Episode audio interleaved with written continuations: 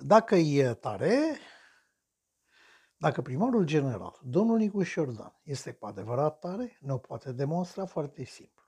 În zona Șincai din sectorul 4 a fost terminată de curând o nouă ieșire a stației de metrou Tineretului.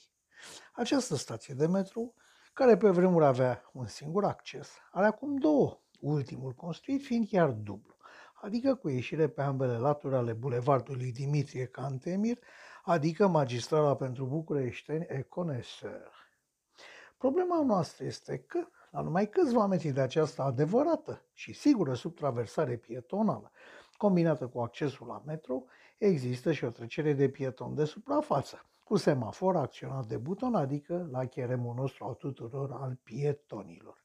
Ei bine, dacă domnul Dan este cu adevărat primar, general și are și un cuvânt de spus, rugăm să ne demonstreze prin desfințarea trecerii de pieton de la suprafață. Trecere inutilă, periculoasă, care fragmentează traficul oprind zeci de mașini la fiecare traversare chiar și a unui singur pieton, fiind în plus și o sursă de poluare a zonei. Ce zice domnul primar general?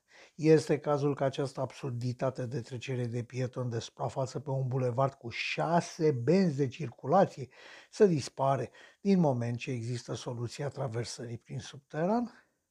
Așa se întreabă un om de pe stradă.